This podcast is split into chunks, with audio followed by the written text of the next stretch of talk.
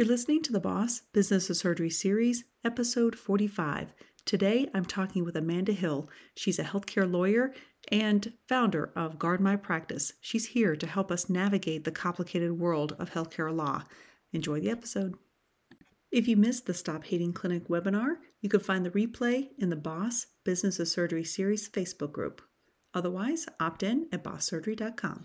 Welcome, surgeons. Residency didn't teach us everything we needed to learn to be a successful surgeon. While we spent our time caring for patients and learning how to operate, we didn't learn how to advocate for ourselves or navigate our career. I'm your host, Dr. Amy Vertrees. I'm a general surgeon, certified coach, and founder of the Boss Business of Surgery series. This is where you'll learn those lessons not taught in residency. Welcome back to the show. I'm so excited about this guest. Amanda Hill, I first met her several months ago at the ACE conference. She is a healthcare lawyer, a huge advocate for doctors, and she creates these simple ways of explaining difficult things. And I mean, I didn't even know how much I didn't know until I started hearing her talking. So I'm really excited to hear all that she has to offer. And she's also going to tell us about a really exciting program that she has that's going to be a benefit to so many of us. So Amanda Hill, welcome to the podcast. Thank you. I'm thrilled to be here. I've been looking forward to it all day. so tell us a little bit about yourself. You have a fascinating story about how you ended up because I mean, going back to this idea of we are just talking before we started recording, like I don't know what kind of lawyers do what. It's kind of like a mm-hmm. cardiologist or a dermatologist, you know, versus a surgeon. I'm sure that there's all different kinds. So how did you end up on this path?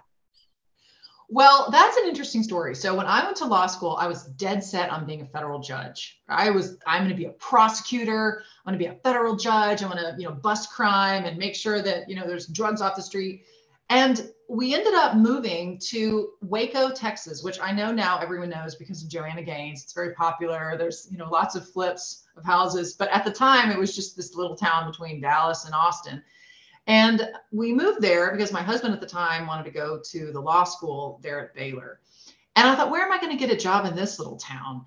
And so the only job that I could find that sounded reputable, right, to my young, naive, just graduated from law school ears was the Department of Veterans Affairs. And they had this position posted, which I was not qualified for. It was way beyond my grasp. I think you required 10 years of experience. But in all of my bravado, I applied for this job I went to interview for it, I think just out of spite. Um, they didn't, obviously, wasn't qualified. I had paint on my arms from like just painting a new house because it was a newlywed and all the. And I think they just got a kick out of me and they hired me um, as an entry level lawyer. They said, oh, by the way, you're not going to get the job you applied for. That's hilarious.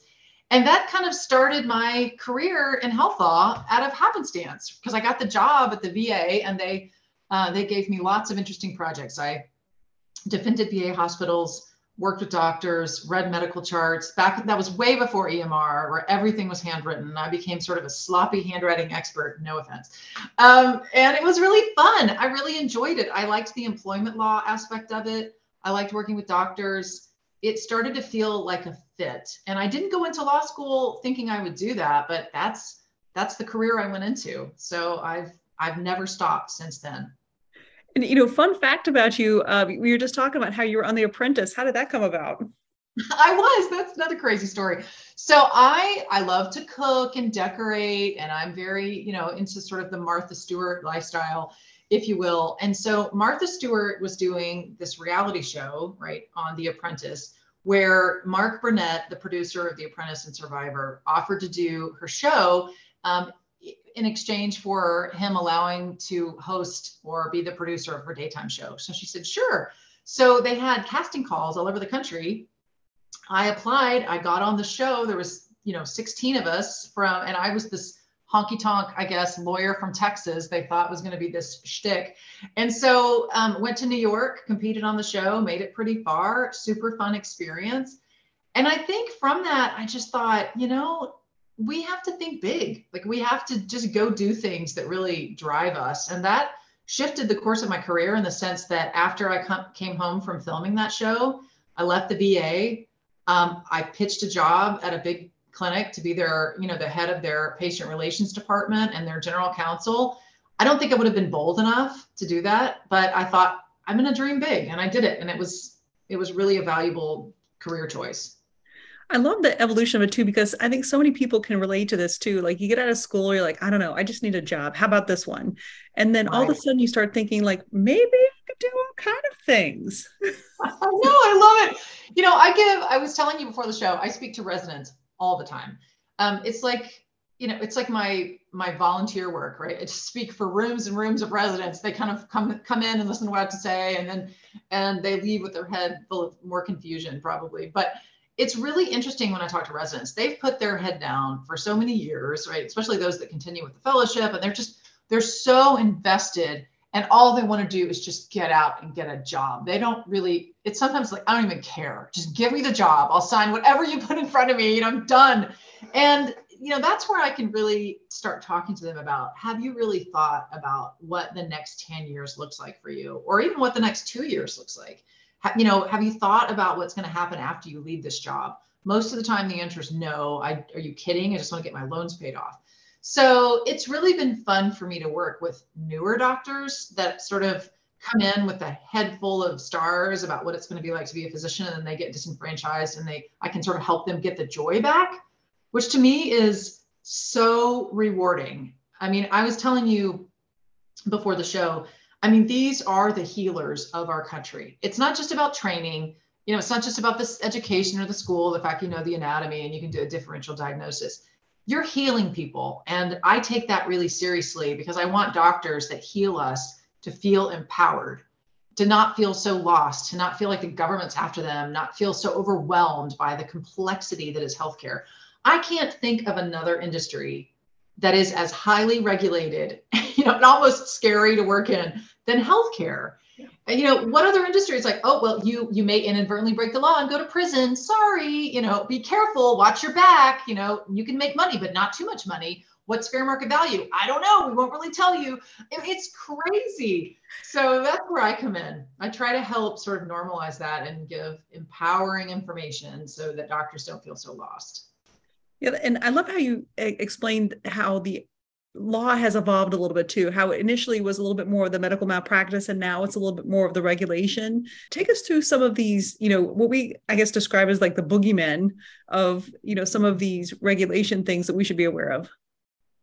Well let's let me unpack that a little because i think it is interesting this evolution when I started practicing law a long, long time ago, even though I look so young, um, it was really med mal that doctors were scared of, right? I'm going to miss something. There's going to be a misdiagnosis. I'm going to operate incorrectly. There's going to be a problem. There's going to be a peer review matter. And that was a big concern for physicians.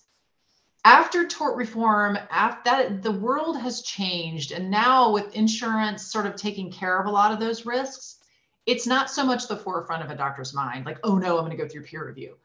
It's shifted now to almost, wait a minute, there was one regulation, then two, and then 15, and then there's statutes that are now criminal, and there's more and more agencies that are regulating more things. And all of a sudden, now to a physician, I mean, compliance and you know contract issues and employment law issues are more you know scary than what used to be just the peer review side.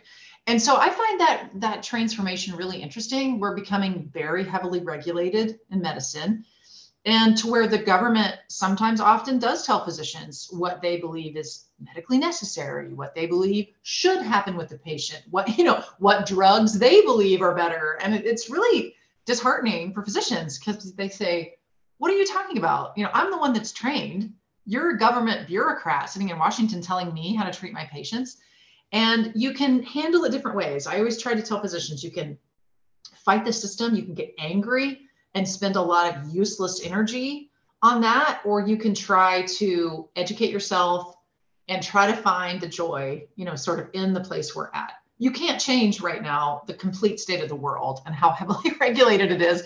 You can try to educate yourself and live within it and find a place that makes you happy.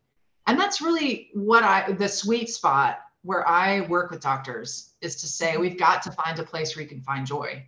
We have to have the healers, you know, and you can't have healers that are burned out, fried, disenfranchised, scared. I mean, that's that's not a complete person that can treat another human being. Yeah, and you were talking about that about you know where the incentive is is that you know if you could spend one dollar in regulation and get five dollars back, you know that's not a system that's going to go away anytime soon right i mean this is how the government makes money right mm-hmm. if you invested a dollar in email marketing and you always consistently got five to eight dollars in return then you would just pour more money into that marketing plan and it's the same with the government i mean the more they spend investigating what they call fraud which is a really broad word um, then they get money in their coffers. They're going to continue to hire bounty hunters to go after what they see as fraud. And I hate that word because it's so laced with intent. You know, like committing fraud. And no, you know, doctors don't go into medicine to go commit fraud.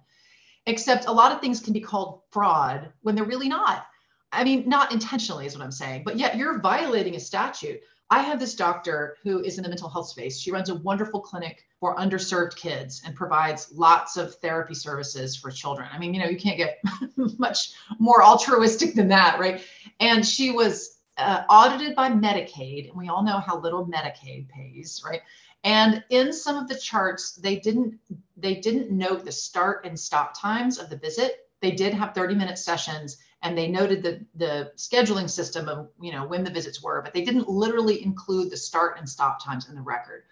Medicaid called that you know a false claim because it didn't have all the requirements of the note, and they ended up finding my client almost half a million dollars.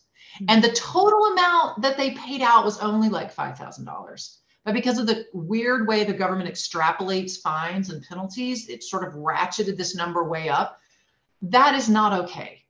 You know, it's not okay that you treat kids that don't have help, you pour your heart into this, and because you forget to check a box, you're having to go hire lawyers and fight the government on a half a million dollar fine. And so I I started getting angry as well, I think, on behalf of doctors.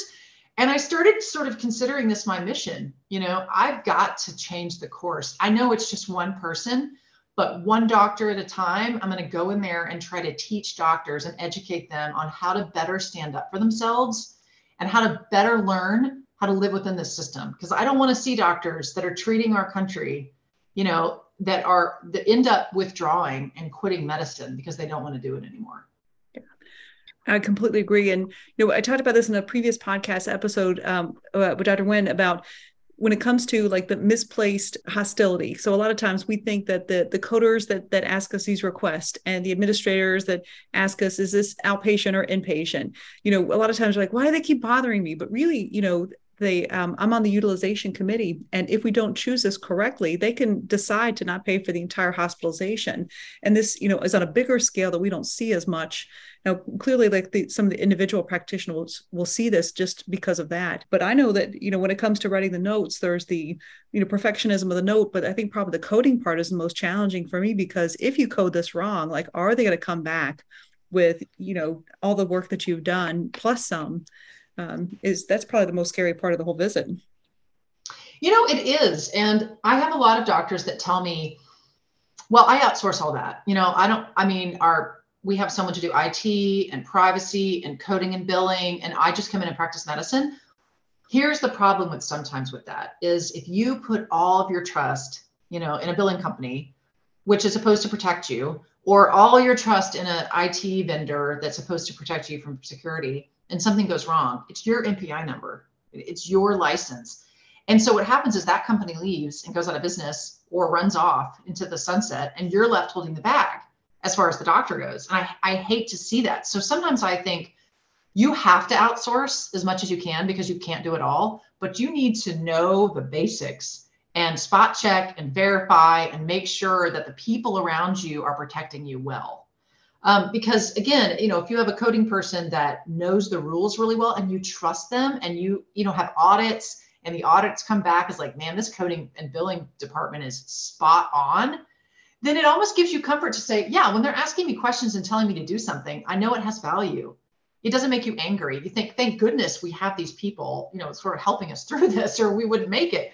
But it's it, a lot of it is is in your own mind. You need to be able to understand and trust the people that are helping you because I've seen these things go wrong. I've seen billing companies completely mess up the, you know, entire, you know, section of billing for a medical group. And then when they're called to the table, they go, well, this two-page contract that we signed doesn't indemnify you and good luck. And then they just disappear. And the doctor is left re- recouping money to Medicare because everything was done incorrectly. So it's a big, complicated world out there. And I know because I'm very busy as a healthcare lawyer and I, I, you know, my phone rings constantly. And so I understand how hard it is. I do want doctors to understand that. It's like I've walked through the day of a life of a doctor so many times, and I don't enjoy, you know, sitting in a law firm answering complicated regulatory questions or going through mergers and acquisitions. I like talking to doctors that's where my passion lies. It's like, how can we solve this problem for you? And how can we make you feel more empowered? Mm-hmm. So I'm really passionate about that because it is very scary in the world of healthcare right now. And you know, let's go back and, and, start from the beginning. So, you know, when you talk to these young doctors, these residents, you know, looking for a job, you know, what are the um, where are the main things that they need to look for when they're starting to look for a job? You know, essentially contracting stuff. So, yeah, I mean, obviously, residents don't have always as much leverage as a seasoned physician that's been in practice 10 to 20 years with a book of patients. You know, negotiating is always about leverage. So, you always have to find some leverage in whatever stage of medicine you're in. And when I talk to doctors, first of all, I say, look at the type of job you're getting into. Is this the culture that you want? I mean, think about things that are not legal related, just is this does this have a partnership track to it? Are you going to be a widget? Are they treating you like a machine or are they treating you like a professional? Even in the interview process you know at every stage you have to consider is this a good fit for me long term? And for some reason even though doctors typically within the first five years of their practice change jobs I don't know why it is, but a lot of doctors go in thinking, this is it for me. You know, I'm moving my family to this town and we're going to put our kids in private school. Like, I'm going to root here. I'm never going to leave.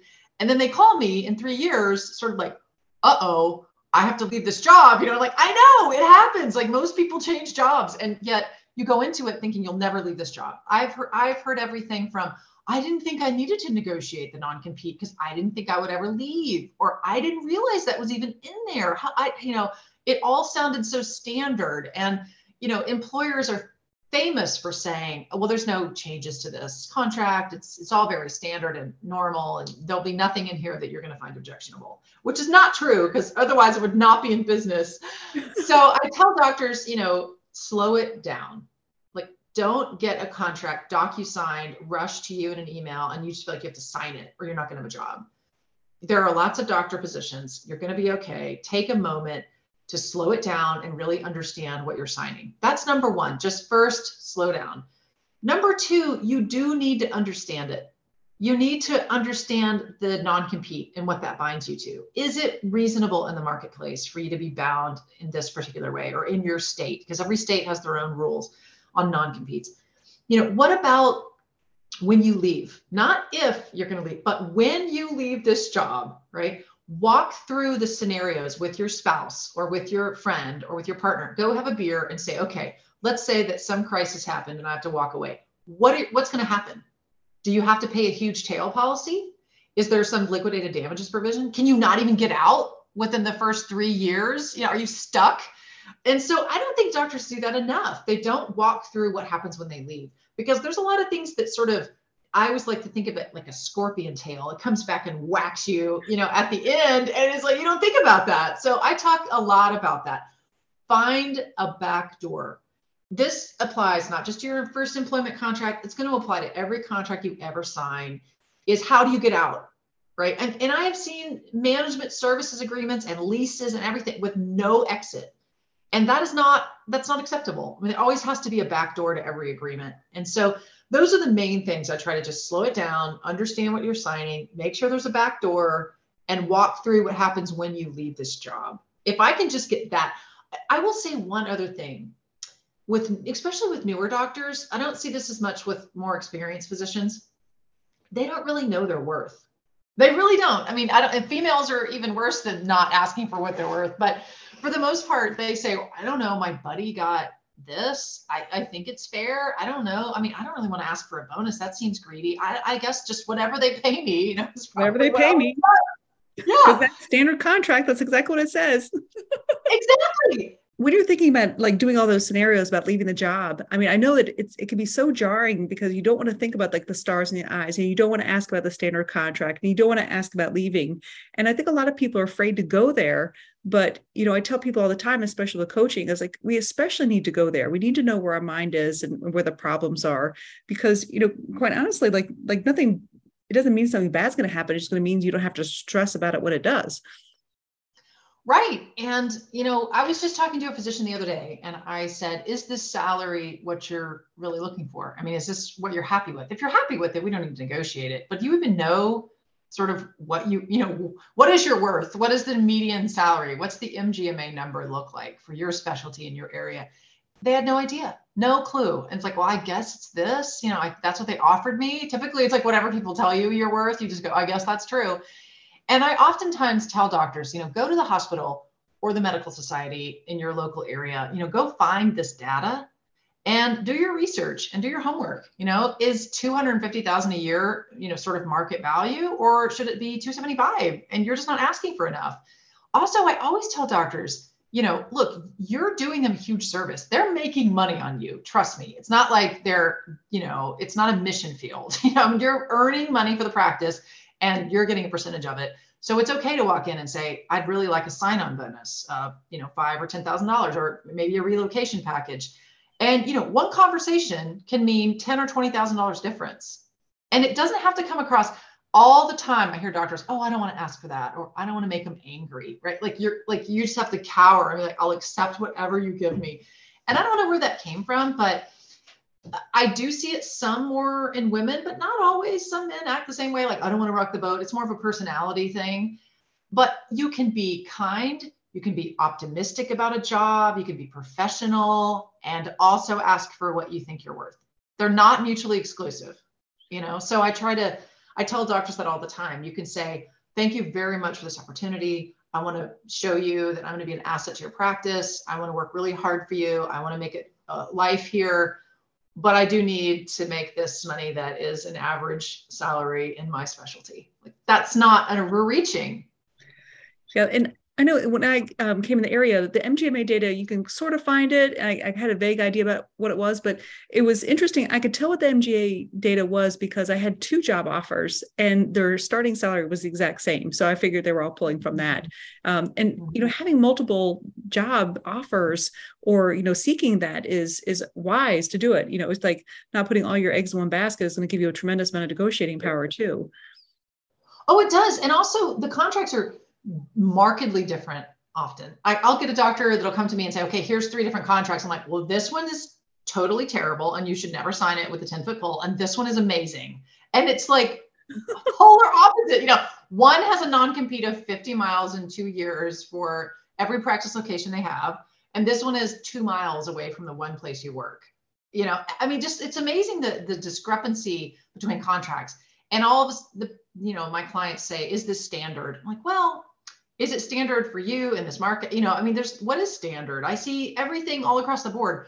What I want to know is, does this fit with your life? Are you going to be able to leave this job? You know, does this salary work for you and your family? Do you feel, you know, empowered in this in in this role? I mean, a lot of times it's not just about the money, but you know, you want to go in negotiating half a day off so you can do your charting and not feel overwhelmed, or you want to go in negotiating certain things that you know you're going to need and that's really important. Um, you have to present it in the way that doesn't come across as like, I really want to snowboard on Fridays. no, you want to come in like, I really want to set myself up for success here. Um, also, finding things that you really enjoy, like leading a team or being on the, you know, sort of a certain committee that really fills you up is really important because then doctors find a lot of joy and value in their job rather than just money. Money is not a good motivator. Right especially because you can find that anywhere. Yeah, that's right. no, I think that your um, point before we start recording was probably the most helpful. Is you know not underestimating this uh, contract experience because this is the strongest negotiation position you're ever going to be in. You know, before you leave, before you move there, before you start whatever job that you're going to do and also when you leave i think a lot of people are realizing that you have to think of all those things you know you absolutely have to think about your leverage before you sign the contract you lose all leverage the minute the ink dries on your signature Yeah. And that being said, that doesn't mean I don't get calls from doctors every day saying, uh oh, well, I didn't know you existed uh, two years ago when I signed this, you know, and I just signed it because I didn't think I had a choice. Now I'm stuck in a bad job with bad partners, a terrible contract, and I have no way out. And I go, okay, well, let's roll up our sleeves and let's figure out how to get you some leverage. And there's there's sometimes ways to find it. You just have to mine it from the earth, you know. And that might mean, you know, okay, if you have a legitimate workplace concern, you know, or a possible whistleblower, a possible fraud issue, you know, do you want to bring that up to give yourself some leverage before you quit? You don't want to quit and then, you know, sort of it's moot because you never told anyone about it. Or, you know, do you have leverage in the sense that you like doing something in that job that nobody else likes? I was explaining to you there's a doctor that was quitting a job and she said, Well, I want out of my non compete and I want this and I want this. And I said, why do you think they would give that to you? You know, they have no incentive. The minute you put in your notice, it's like you're dead to a practice. You know, it's like, well, you're out of here. We don't have to give you anything. We don't want to pay you any bonuses. Don't take your leave. I mean, it's just you lose every ounce of leverage. So think about it from their perspective. Always when you're negotiating, think about it from the other side's perspective. What can you give them that's valuable? Can you take their call for them? You know, can you work extra shifts for them? Can you give what if, what if they're in a crunch and if you left, they would lose millions because they don't have another doctor to replace you. Maybe you offer to work 2 or 3 months longer in exchange for you know a reduction of your non-compete or whatever the situation is that you're looking for. But you have to give something in exchange. And uh, so sometimes that means we got to dig up some leverage and think of something that you can do to give them in, return. And that's not the greatest position to be in but it's better than nothing. You can't just go to them and say give me this you know because they have, they just won't. That's the way it works. Yeah I think that's such a great strategy is that you know how do you mine the leverage when you think you don't have it? I think that you know thinking outside the box there's so much that we could offer. And you know it starts too with with knowing what our worth is and what we have to offer and understanding what, what their situation is too i think is really helpful. Let's say you're on the job and you know you feel like things are eh, you're not you know, not exactly sure anything is really wrong, but not getting a great vibe. And then all of a sudden you get hit with this PIP, this performance improvement plan. Now, I've coached up a couple people on this and I have my own theories, but tell me what are your thoughts on these performance improvement plans? So I know the title is performance improvement and that that's the goal, but I can tell you from my experience, it's sort of like a road to fire you. So you need to be really once you get to the point where you're they're issuing a performance improvement plan, then you need to really dig deep and think, what's the next phase of my life going to look like? Because it is hard to come back from a PIP often. I mean, I'm not saying it doesn't happen, but you know, it's one of those legal fictions that we're really here to help you improve your performance. It's really we're here to document in your employment record so we can fire you and not get sued. And so, I mean, a lot of times when I hear from a doctor that it's to the point you're on a PIP and it's not going well, then I think we need to set you up uh, to put you on top of this situation, to put you on top of this problem. So you're not reacting to a bunch of negative things because in any other profession, you can quit it, you can get fired from a job and it sucks and you might, you know, cry in your beer, but you're going to get over it and you're going to get another job and you move on with your life and you just look back at that as a really bad, you know, moment in history. But in the world of healthcare, right, doctors have to fill out credentialing applications with every future job. So you never want to say I was terminated or I was fired because that's this big red flag that follows you around for the rest of your career. And so if you're in a PIP and things aren't going well, then you need to strategize. Do I need to take the first move and you know go look for another job and put in my notice and make sure that they know that you know I am not going to be, you know, an issue for the for you, and that you're not going to have to fire me because once doctors put in their notice period, usually it's like, okay, leave them alone. They're moving on. we don't have to. Nobody wants to go through the red tape of firing a doctor anyway.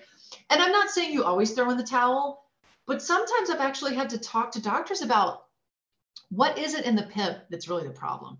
You know, because doctors are very clinical and they're very data driven. And so when they see, you know, you had two cases they're going, well, this other person had four and I, mine weren't that bad. And I need to go in and defend myself and explain why these, I did everything right.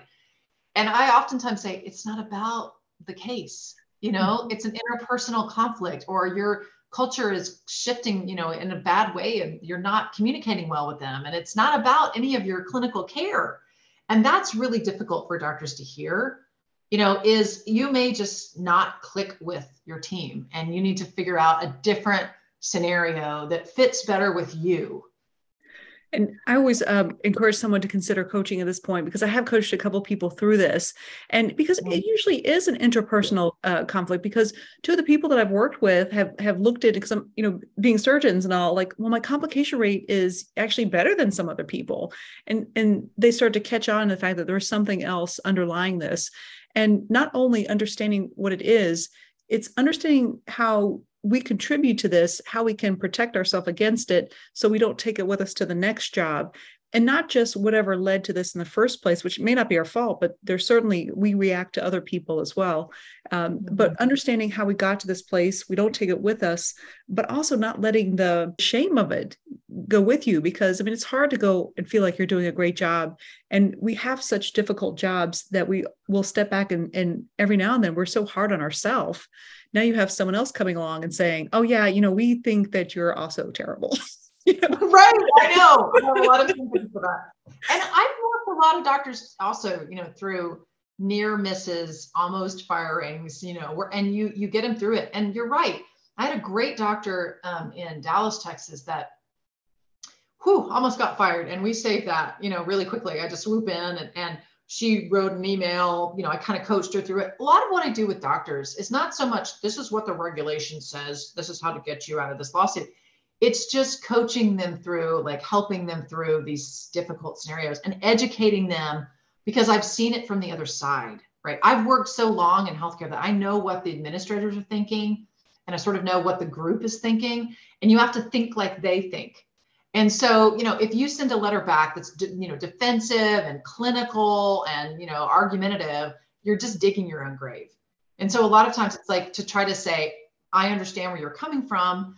I am going to voluntarily take this course on communication. I really appreciate you bringing this to my attention. It might seem like you're giving in, but maybe what you're doing is buying time so that you can go interview for other jobs and put in your notice and feel like you can walk away with your head held high and that is big because you want to start your next job feeling like i am i'm worth it i'm talented that wasn't a good style for me and a fit for me but this new group is going to be a lot better and that doesn't ruin your life right? And so speaking of those i know that you mentioned before we started recording there's several things you know a couple of different things you should consider when when on these things things that'll carry through to other jobs. What are the the red flags that you need to worry about the things that may actually hurt you in the future that you need to start protecting yourself against? Yes, like anytime that your employer in any context tries to limit your practice or proctor you or, you know, sort of hamper your ability under the licensing board, that can be a trigger for a national practitioner data bank reporting. So really be cautious if they say, well, we don't think you can practice independently. Those are all red flags. You need to stop and say, I need to speak to someone immediately you know, and work that issue out because I don't want to feel that I have to go to my licensing board and have a problem. I mean, anything like that, you obviously need to pay attention to. To me, dealing with these things early is best. Doctors sometimes just try to bury their head in, in this, you know, sand and pretend like nothing is going wrong until it is a crash and burn situation. And this happens not just in their own careers, but also like when an employment law issue, if you're in a small practice and there's an issue that's festering and you just think, well, I don't want to deal with it, it'll just work itself out. And it doesn't it gets worse and worse and all of a sudden it's too late to repair it and you have a big problem you have to unwind so dealing with things early not just in your own you know professional career but in your practice or even just an inkling of a compliance concern you don't want to nip that in the bud and go at it really quickly that's really the best approach when should someone get a lawyer Ooh, that is a good question. Um, this makes me sad. Okay, first of all, you know, I make my living as a lawyer. So obviously I want everybody to call me all the time. But it makes me sad that doctors feel that they have to call their lawyer for all kinds of things. They just don't know where to turn. You know, they they don't know is is this contract okay? You know, is this arrangement okay with this lab vendor? Can I have someone sitting in my space? What do I do with this HIPAA concern? This person died, and now I don't know if I can give their wife the records. Can they just come in and say they're the wife, and I just turn the records over? Like, there's so many questions on a daily basis that are complicated in healthcare. And I don't want to have to go form an independent relationship with every doctor and they pay me gobs money per hour for me to answer these questions. Right? There should be somewhere for them to go to sort of be generally educated on these things. And I realized about six to eight months ago that I'm not really serving the world well. I mean, I'm making money, but I'm not really helping a lot of people. I'm just helping the clients that happen to find me and call me and hire me. And then they feel really protected and safe, but you know, it's not spreading. And so I really am trying to find a way um, with a new company that I know we've talked about, which I'm so excited about, mm. to share more information with doctors. How do you know when to hire a lawyer? Usually it's when something terrible happens I mean, I'm just going to be honest. That's when usually people call lawyers. I got sued. I have a medical board complaint. I am have an audit. You know, I'm having a heart attack right now because I don't know what to do. And then they have to go find a lawyer. And then when they do, they say, "What? Just call 1-800 lawyers." Like, what lawyer? There's many lawyers, and some of them are shysters, and some of them are good, and some of them know a lot of healthcare, and some of them are $750 an hour. Like, what? So it's very overwhelming. I'm very sorry that it's so hard and that there's so many different niches of of lawyers. But I want doctors to try to educate themselves to some extent before they feel like they have to go hire a lawyer. You know, there should be a way for doctors to know the basics before they have to call someone and pay an hourly fee and get advice. And you know that leads to your program that's coming up. This you know guard my practice because we were talking. You can find all this information. You know it's it's like a lot of things. It's like coaching. You could do self help all you want and all these other things. You know programs that you're about to describe for us save us time and save us effort. And you know when you realize your worth and what you have to offer, then you know you have limited amount of time to get information. And I think you know, having sampled some of your videos already, like what you have to offer is really tremendous for all physicians to really, you know, learn this lesson that we weren't taught in residency.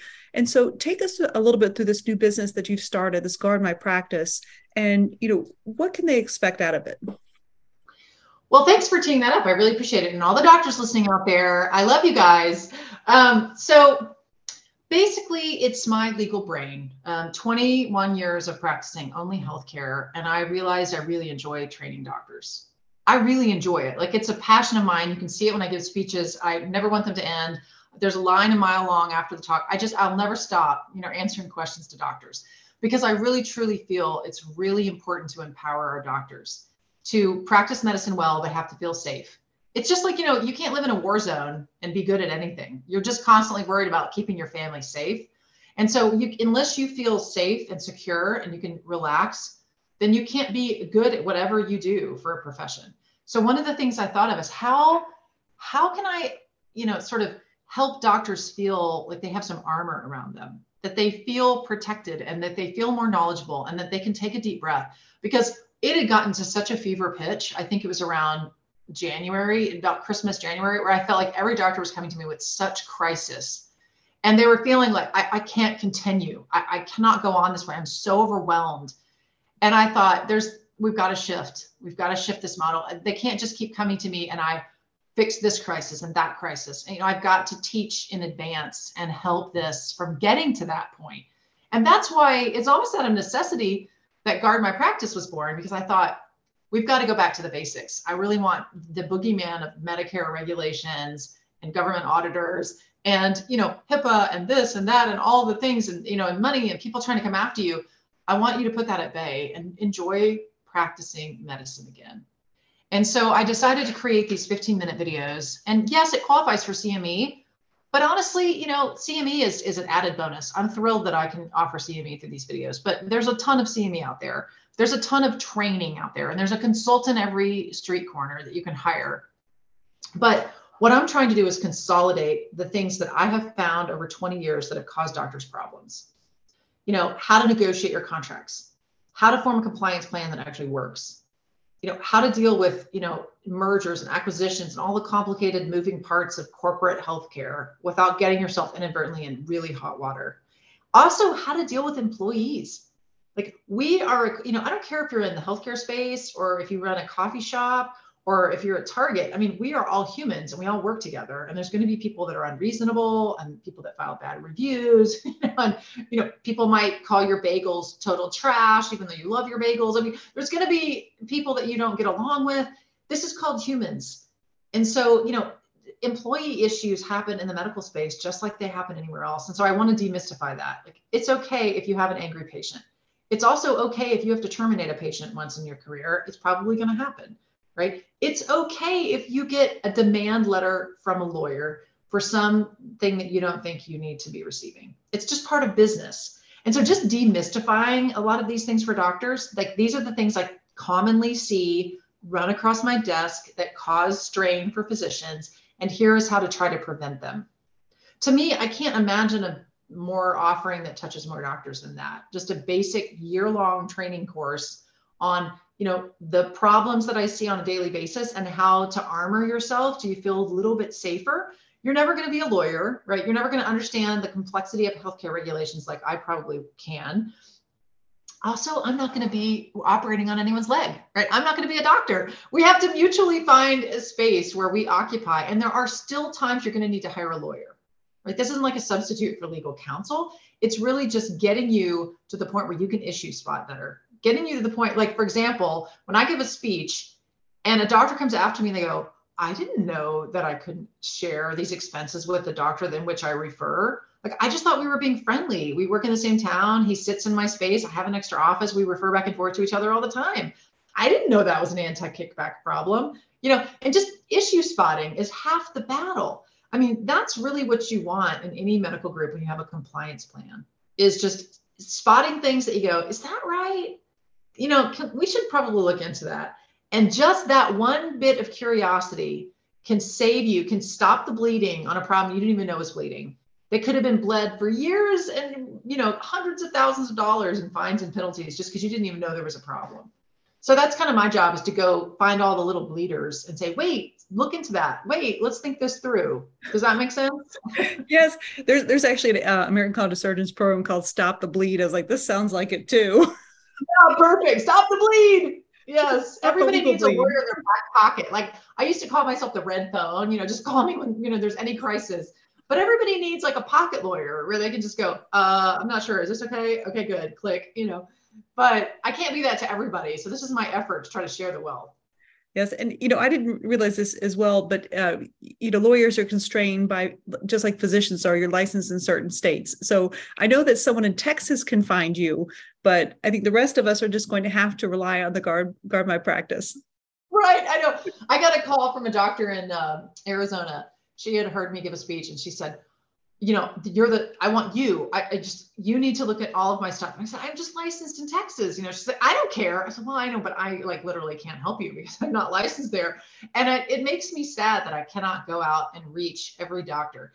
But a lot of times I'll just sit there and I'll take calls. I'll prop my feet up in the middle of the day. I consider it relaxing in a strange, sick sort of way just to give doctors advice. And so I do get lots of phone calls from doctors and sometimes I just answer, I just give them my free you know, I'm not giving you legal advice, but I'm trying to really help you out through this. And I try to search around and figure out a lawyer in their state or, you know, try to give them some direction. It's very overwhelming to work in healthcare. It just is. I don't care with whether you're on the revenue cycle side or whether you're a treating physician or whether you're a nurse practitioner. It's so overwhelming because there's just so many moving parts you know i mean do you have a supervisory agreement? Do you have this contract? Are you negotiating well? What about your payer contracts? You feel like you're always getting screwed. And so i want there to be some more empowerment you know yes standing up for who you are and what you're worth. Also running a practice that you're proud of you know to say yeah we're we're doing our best and we're really doing well. You know we're making money but we're also compliant and we care and we've got a good checks and balances where if something goes wrong we know we're going to catch it I mean, to me, that makes me feel good when my clients have a strong program and they can issue that so well that by the time they call me, you know, there's very little damage that's been done because they can already spot a problem that's coming on the horizon, which is really the goal.